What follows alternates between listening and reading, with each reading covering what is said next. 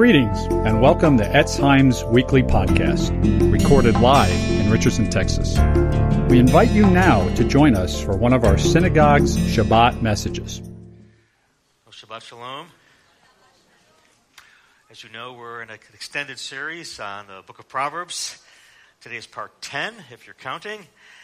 Uh, it's a little bit different topic today, but, but it's all throughout the Book of Proverbs. We're going to look today at the theme of work. A biblical theology of work. So we have a variety of passages on the overhead from Proverbs eight and ten and, and, and other passages. And it says this: does not wisdom call out? Does not understanding raise her voice? At the high point, along the way, where the paths meet, she takes her stand. Beside the gate leading into the city, uh, at the entrance, she cries aloud. To you, O people, I cry out. I raise my voice to all men. Lazy hands make a man poor, but diligent hands bring wealth. He who gathers crops in the summer is a wise son, but he who sleeps during harvest is a disgraceful son. The way of the sluggard is blocked with thorns, but the path of the upright is a highway. Do you see a man uh, skilled in his work? He'll serve before kings. He'll not serve before officials of low rank. Uh, he who tends a fig tree will eat its fruit, and he who looks after his master will be honored. So again, today we look at this theme of work. Uh, the book of Proverbs speaks positively about work under the themes of, of diligence, and speaks negatively about refusal to work under the theme of, of sluggardliness or, or laziness. Now, now, we live in a culture, especially if you're in a profession, a uh, doctor, a lawyer, engineer, architect, uh, accountant, investment banker, a finance consultant, a stockbroker, computer programmer, uh, where there's, if you're in a, especially if you're in a profession where there's today, where there's more pressure on and fewer boundaries to uh, and less stability in our work than in any other culture in history. The book of Proverbs tells us if you want to have a fulfilled life, though, you've got to do four things. Put it on the overhead.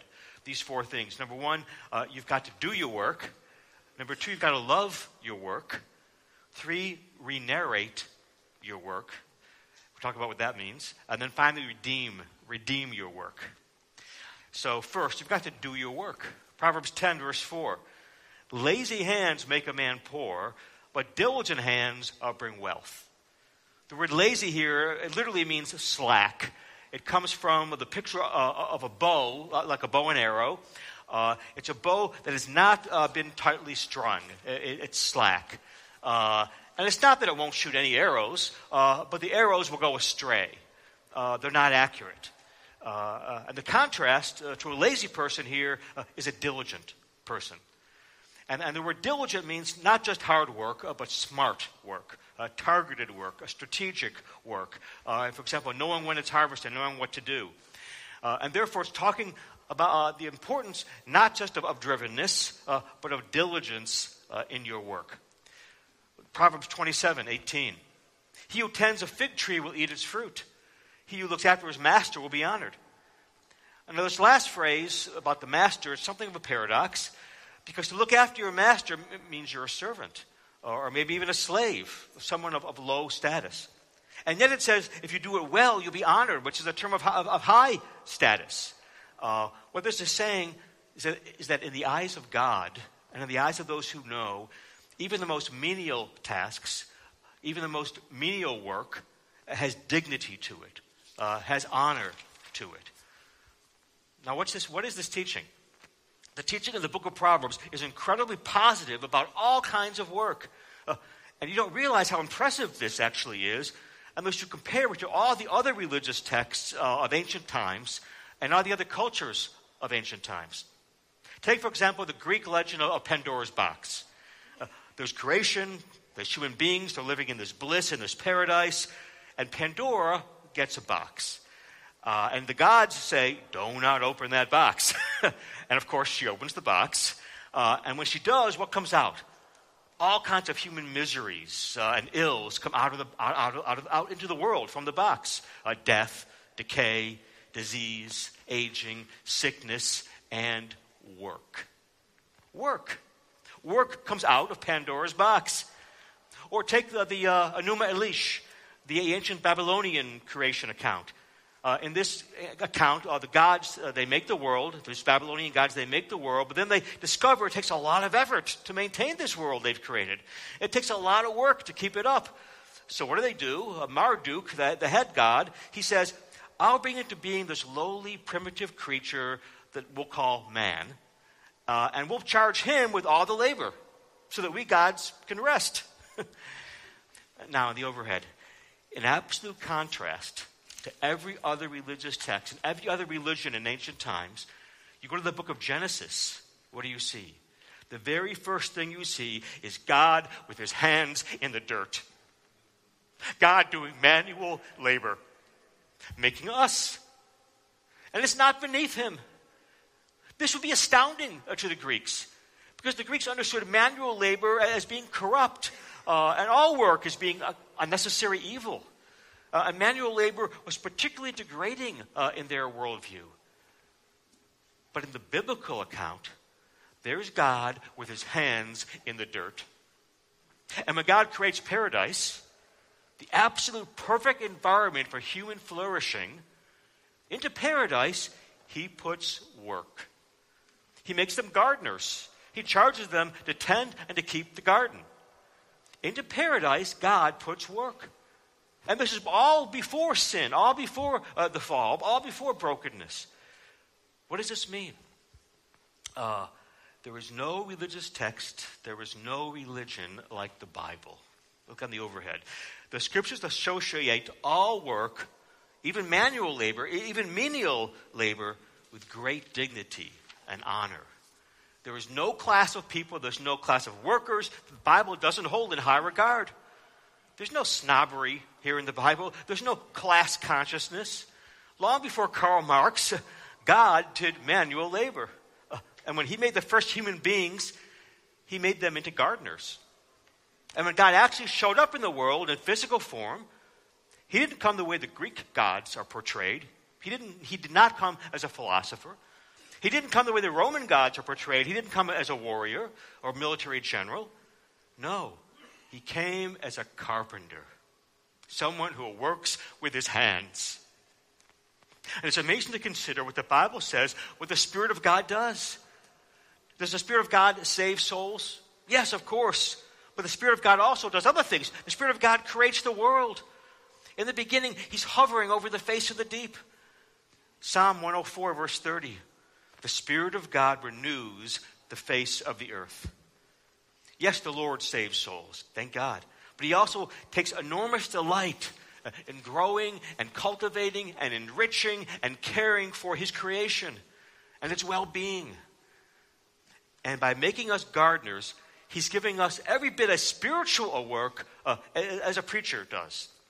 Uh, to, uh, to to dig a ditch, uh, to get water into a garden, uh, to paint a canvas, uh, to compose a piece of music, uh, to preach a sermon, uh, to get investments in order to take a new product onto market.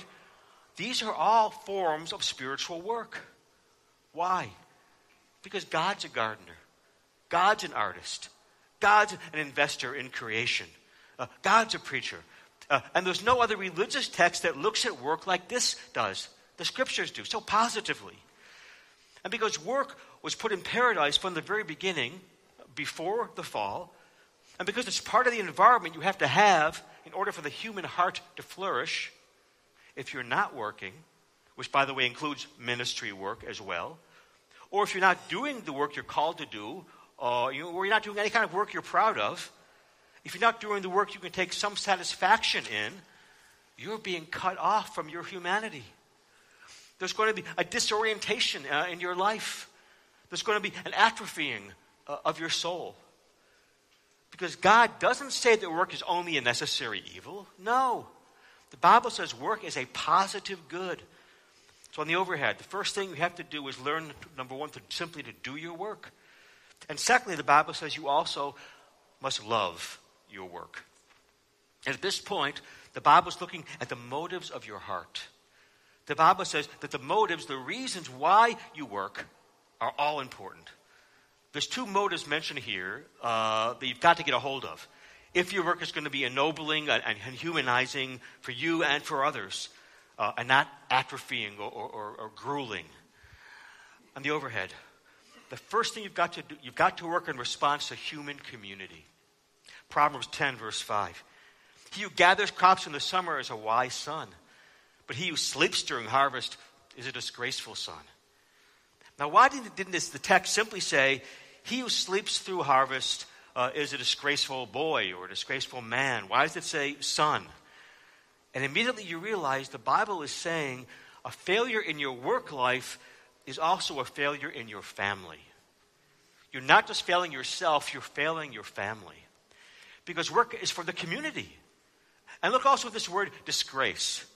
Uh, you know, we modern Western people, when we see the word disgrace, we don't understand what it means in, in the ancient Near East, uh, what it means in the Bible. The words for guilt on the one hand and for shame and disgrace on the other are, are, are not the same at all. Biblically, guilt is a failure to perform up to standards. That's guilt. Here are the rules, here's the law, you failed, you're guilty. But shame and disgrace is a failure of community, a failure to do for, for the community what you ought to do. Uh, and the purpose for work, according to the Bible, uh, the first purpose is you should do work uh, and choose work more for how it helps other people and how it helps the community and society and those around you than simply for your own personal profit uh, and advancement.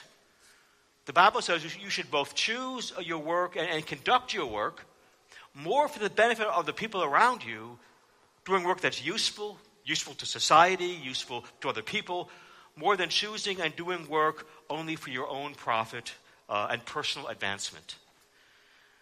Famous British novelist Dorothy Sayers, she wrote this amazing essay in which she just nails this. We're going to put on the overhead what she writes. She writes, "The habit of thinking about work as something one does to make money is so ingrained in us that we can scarcely imagine what a revolutionary change it would be psychologically uh, and socially to think otherwise. In the modern view, people become doctors, not primarily to relieve suffering, but to bring themselves and their family up in the world. People become lawyers not because they have a passion for justice, but to bring themselves and their family up in the world. After World War Two, one of the greatest surprises for many English men who had served in the army was that they found themselves for the very first time in their lives happy and satisfied. Why? Because in the army, for the first time in their lives, they found themselves doing something not for the pay. Army pay was minimal. And not for status, everybody, everybody was just thrown in together, but for the sake of getting something done for us all."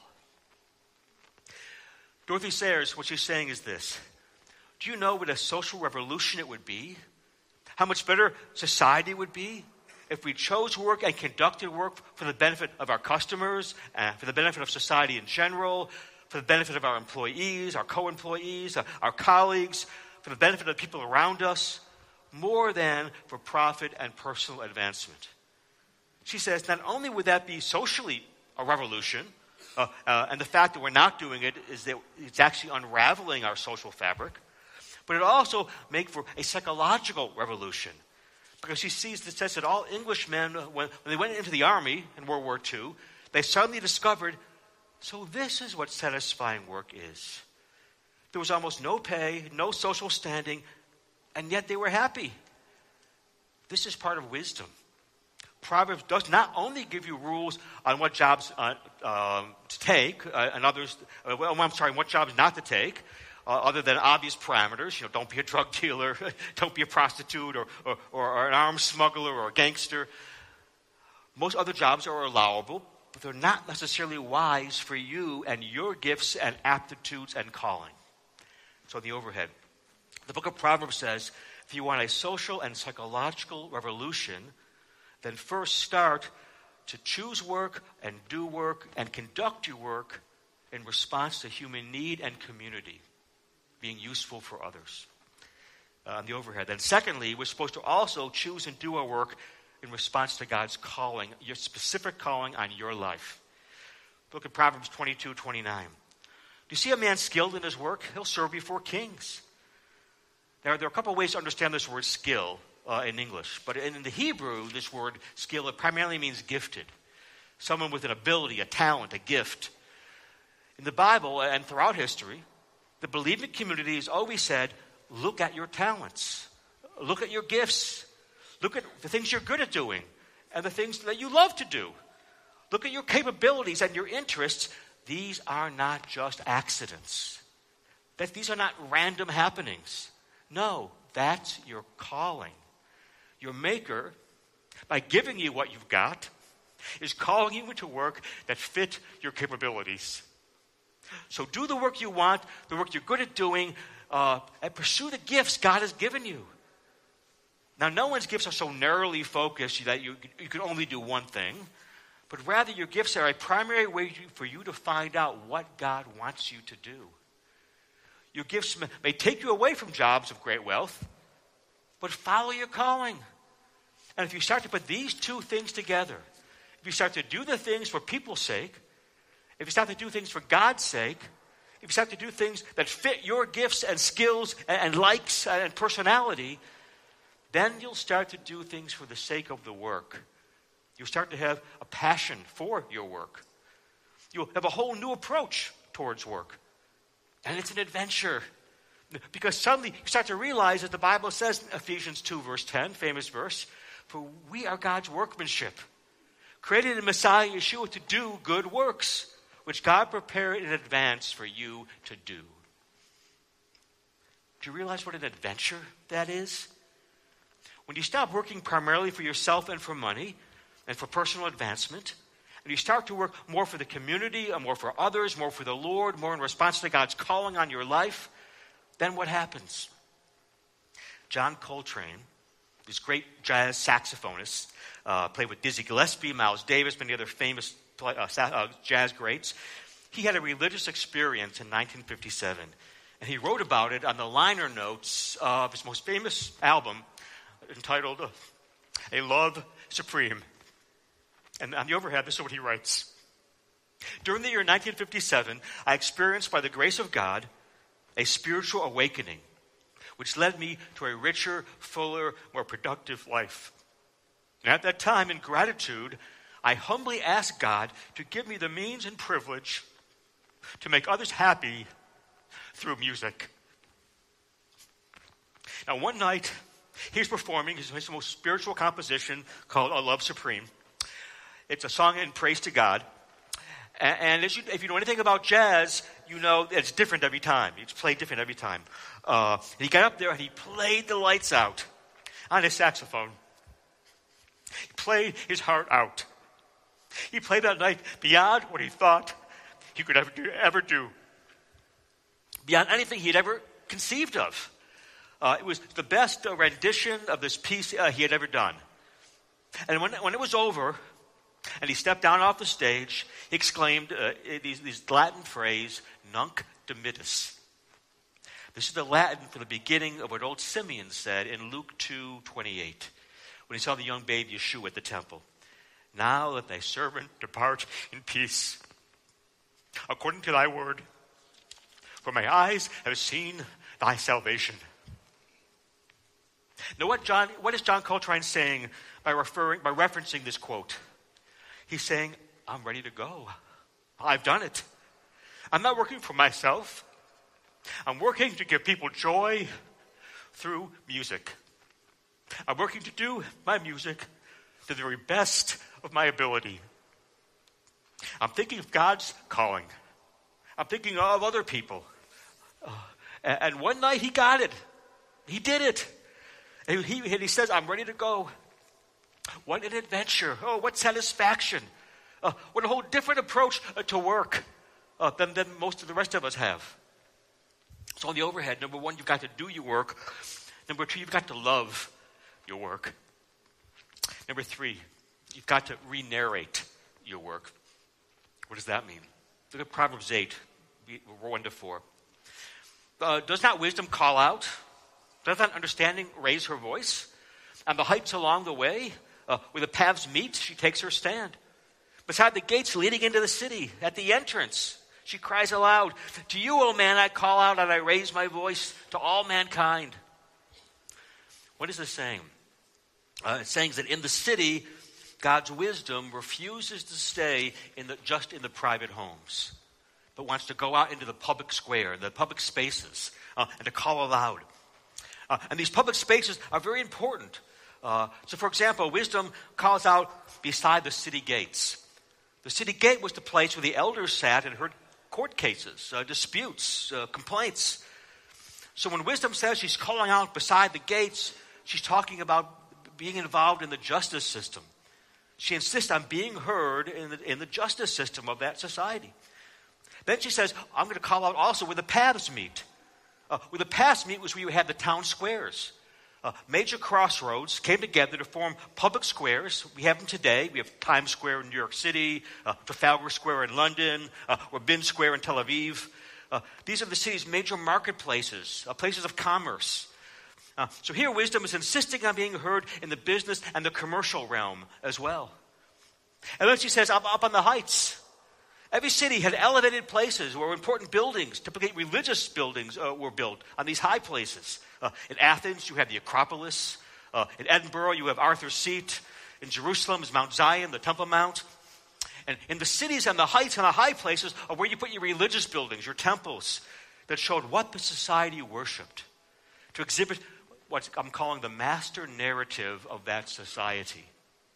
The master narrative says that for, says that for, that, for that society, what life is really all about, what's really important uh, in life. What is, what is, what's your life all, really all about, the meaning of life? So by putting the Parthenon on the Acropolis, it showed the Athenians were worshiping Athena, the goddess of wisdom. Uh, some cities worship the god of war. Some worship the god or goddess of beauty. And we have our modern equivalents today, don't we? Our highest buildings today in any city in America still tell us that the master narrative of our society. For example, what are the highest buildings in, in all major modern American cities? They're not church spires anymore. No, they're office buildings, places where people make money. Because our master narrative in America is that individual freedom and fulfillment trumps everything. Individual freedom and fulfillment trumps family commitments. It trumps tradition. It trumps divine authority. Individual freedom and fulfillment trumps everything. And therefore, the master narrative uh, has worked itself out in our society to say that financial profit is the only bottom line. Yeah, yeah, sometimes we'll do community service because it makes people think well of us. But even then, we only do it as long as it actually increases their profits. And because why? Profit is the bottom line. Because my individual freedom and fulfillment trumps everything. Now, God's master narrative is quite different. That's not what he says life is all about. He says what's wrong with us is we're all self-centered. The very thing that's wrong with us is that everyone is out for him or herself. On the overhead. And Yeshua's master narrative is this: I'm coming back into the world to reweave and renew the world, and recreate true shalom, which is interdependent human f- flourishing and peace uh, and biblical justice. And I demand, he says, that my voice of wisdom uh, be heard, not only in private, but in the public place. That's what this passage is saying. Society tends to co-opt your work and put it, put it within its master narrative. Society influences and shapes and assimilates you in a thousand subtle ways to fit your work into its own master narrative. But the Lord says no. The Lord says, you don't limit or confine my wisdom into just the private parts of your life, so it gives you peace and love and groovy feelings uh, on a Shabbat morning. No. But rather, you need to do the Lord says is what you need to do is you need to put your work into my master narrative. So that, for example, profit is only one among many things, and human flourishing is more important. You must therefore re-narrate your work. You must put your work and, and your whole life into my master narrative, the Lord says. Not society's master narrative. It's not enough for you just to come to shul on Shabbat uh, to get inspiration for, for your private life. Rather, you, you, you need to say, you need to ask yourself, how does my work fit into what the Lord wants? What is Yeshua's point of view? How does my work fit into that? Now, this doesn't mean, for example, if you're a salesman, that every single person who comes in to buy something, you first need to try to convert them. No, you need to follow the direction of the Holy Spirit. And the Holy Spirit does many things. The Spirit of God renews the face of the earth. The Spirit of God works to bring shalom, human flourishing, and biblical justice. The Lord cares about your customers, uh, your employees, your, your managers, your shareholders, your community, in a holistic way. And the Spirit of God may possibly uh, lead you to take a hit on your profit for the sake of others. Because that could be God, part of God's master narrative. So, so how does this work out in real life? Here's a great example, amazing example. There was a great awakening, uh, this mass revival in Britain in the seventeen hundreds. And many of these new believers started to ask, how do we take the gospel and now put it into public life? And these British believers immediately noticed the African slave trade. And for the next thirty years, believers in Britain did everything they could to work for the abolition of all slavery and slave trade throughout the British Empire. At one point, they did a massive petition drive and got one half of the entire voting population of England to sign a petition for the abolition of the slave trade. The slave trade in Britain was abolished in eighteen oh seven, and slavery in the British Empire, existing primarily in, in the Caribbean colonies, that was abolished in eighteen thirty-three. Now, the wealthy money classes were absolutely and utterly against this, the, against the abolition of slavery in Jamaica and in the other colonies, because it was going to be a massive economic hit to Britain if they did this. So here's one account we'll put on the overhead. The planters in the Caribbean colonies, this is from a his, British history text, the planters in the, in the Caribbean colonies warned that emancipation would cost investors in Britain catastrophic losses. And they pointed out that everyone in Britain would pay because the price of sugar and other foodstuffs would rise greatly if they now had to be, had to be produced by free labor. Imagine that, free labor. These appeals carried weight, though, in the House of Lords. In those days, the Lords were not just a figurehead, uh, and the money classes stood to lose more mightily than everybody else. And their agreement was needed for all legislation. So to gain this agreement, the abolitionists in the House of Commons agreed to accept the provisions of the Emancipation Act so as to compensate the planters for all their losses by an enormous sum, right out of the British Treasury, equal to one half of the entire British annual budget.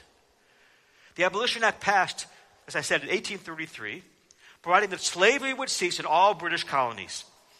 The direct cost to individual British citizens was substantial, both in taxes to pay off the planters and in taxes to support the British Navy's uh, enforcement against the slave ships. But the cost was also substantial in the increased cost of living, both for sugar and other goods, which rose sharply in price, just as predicted. Indeed, the costs of emancipation were so high that one historian called the British abolition of slavery voluntary econocide. Economic suicide, because the people of Britain were willing to trash their economy for almost a generation or two in order to rid themselves of the slave trade and slavery. And historians, not the secular historians, they've been desperate to try to figure out why the British abolitionists were so willing to sacrifice so much profit to end slavery. One historian says the history of, the, of British abolition is so puzzling because historians believe all political behavior is self-interested. The British anti-slavery movement has continued to intrigue historians, not the least of which because of the apparent lack of self-interest on the part of its principal supporters. This is totally contrary to all conventional views of political behavior, because the abolitionists didn't gain anything in any way, any material way at all, but only suffered great economic cost. But this is the startling, this is the truth here. The fact is, those who brought about abolition in Britain, what did they do? They quoted the Bible. They talked about sin and God's saving grace. That's a great example of putting the gospel in practice in real life. That's what it means to re-narrate your whole economy. So number one on the overhead, we've got to do your work, and number two, love your work, and number three, re-narrate your work. And then finally, number four, You've got to redeem your work. Now, work is, is often difficult to get through, right? It's difficult for us to, to make ends meet. Part of the problem in our society, we, we no longer have any hope uh, to, to pursue our work this way, I've see, to see its redemptive purpose. Because for many many of us, we just, you're, not, you're not struggling to get by. And life seems so broken.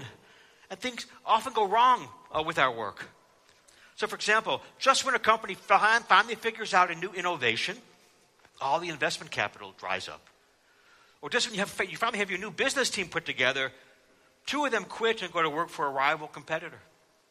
Or just when you finally get, get to be wise enough to figure out uh, how, to, how to really master your profession, you're too old.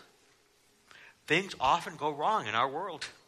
You start off idealistic, but because of the brokenness of reality, your work is often frustrating. Many times it doesn't go right. And then there's also corruption, right? The, the Enrons and F T X's and, and Bernie Madoffs of the world. Great corruption and graft. And so you may start off idealistic, but over time the reality of life grinds you down and you lose hope.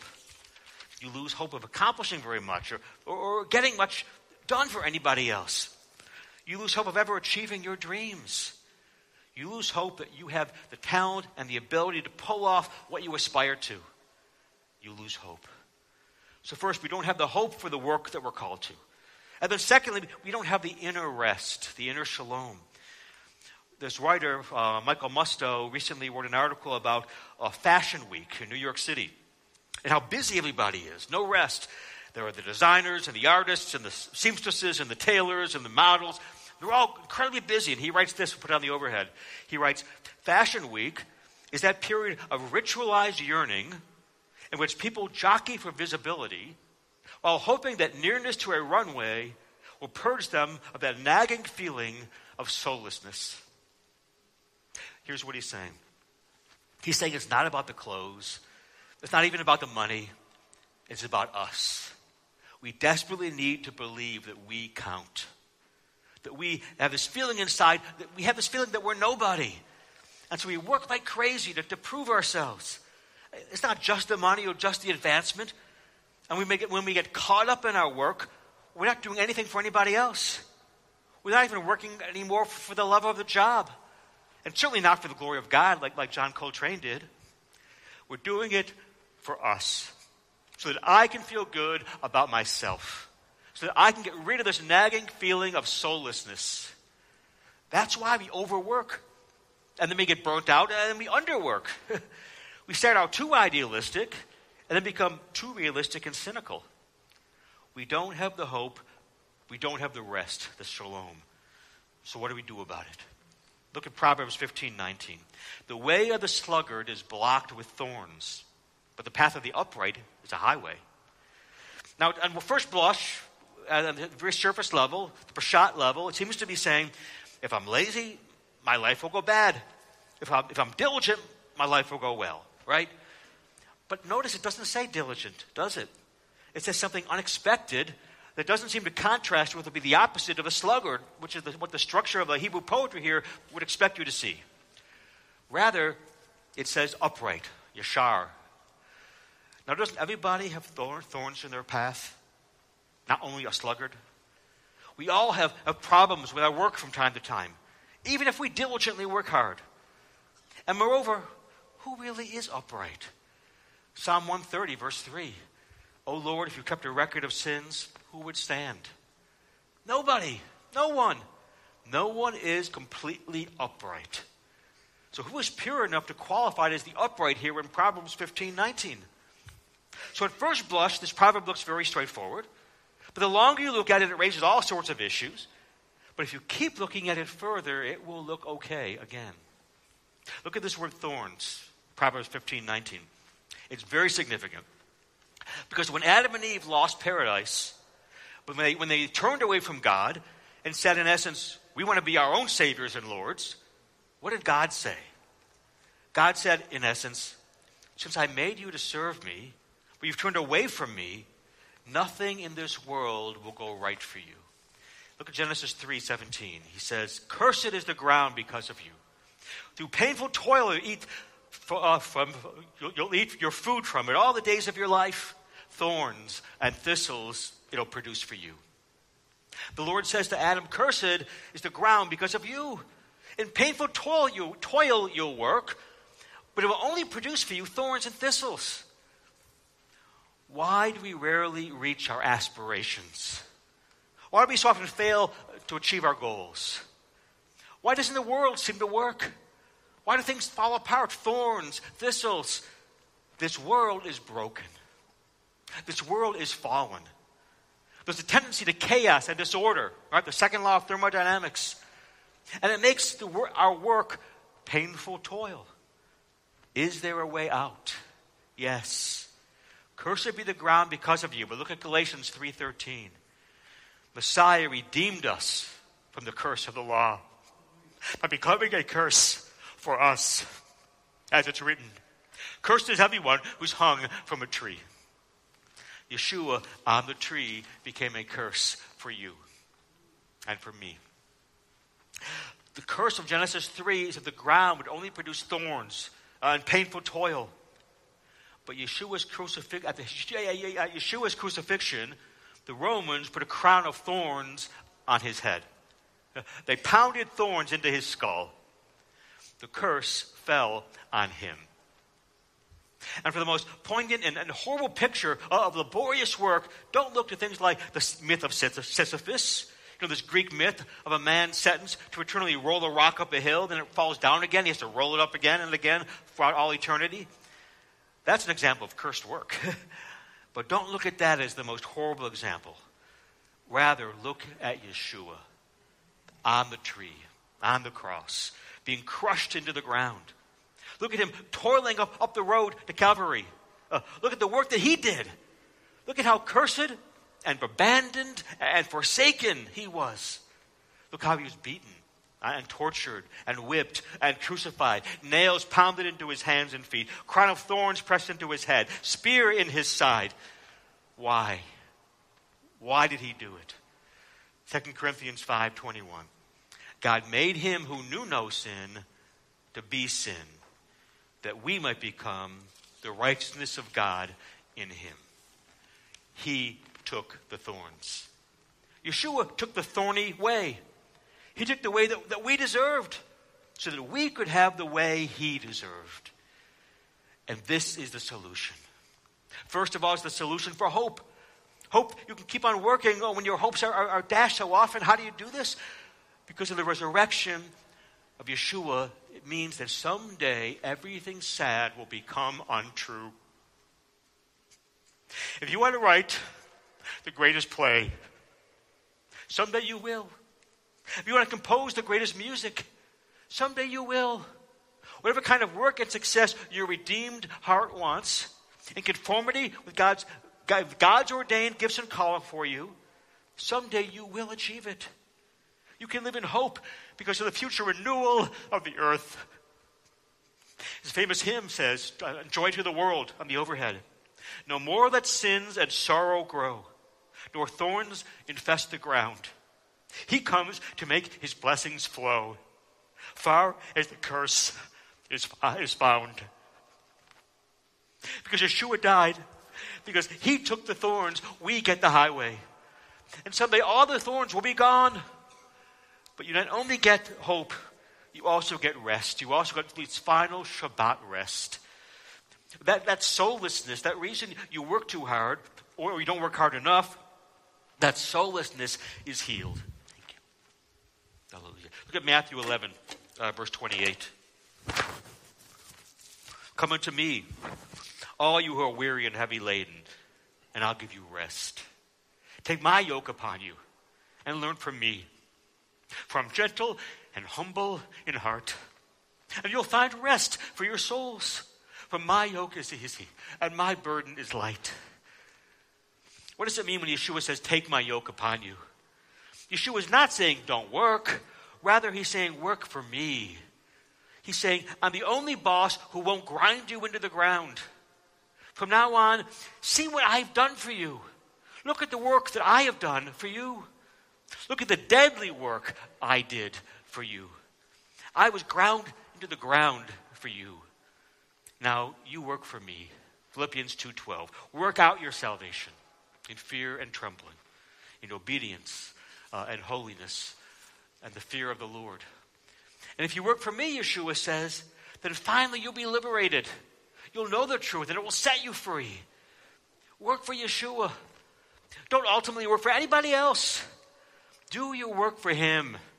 Because on the one hand, you won't overwork, because he know, you know he loves you. On the other hand, you won't underwork, because he's, he's looking and watching, he's observing. And you want to give him your best. The work you can do, because he, this work you can do because he gave you the ultimate work, uh, the finished work on the tree. So do your work, and love your work, and re-narrate your work, and redeem your work. Amen. Let's stand and pray. I'd like the music team to please come up. Thank you, Father. Hallelujah. Thank you, Lord, today for this biblical theology of work. The work is a positive good. The work even predates the fall. Uh, and that our work should benefit the whole community, not only ourselves. Lord, help me today to, to choose work and to do work for how it helps my family and my community and my society and my congregation, uh, and not just myself. Help us to discern your calling uh, on my on our life. And that sh- help me, Lord, to choose work consistent with my calling. Lord, help me to understand my gifts and my talents that you've given me, the things I love doing, as an indication, as a hint of the type of work you're calling me to. Help me to pursue work in such a way as to give you joy. And Lord Yeshua, help me to re-narrate uh, our master narrative to align with yours. Help me to dedicate my life and my work to your kingdom project of renewing and reweaving and recreating the world in true shalom, which only happens, of course, Lord, by changing hearts. And Yeshua, you've given us a role to play in this as we preach your gospel. Lord Yeshua, thank you. You took the thorns. You took the thistles, the symbol of the fall. Yeshua, you became a curse for us on the tree.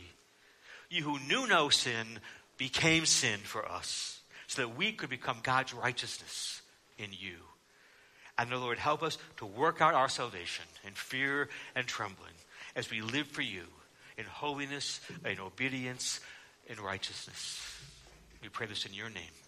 Amen. Shabbat shalom.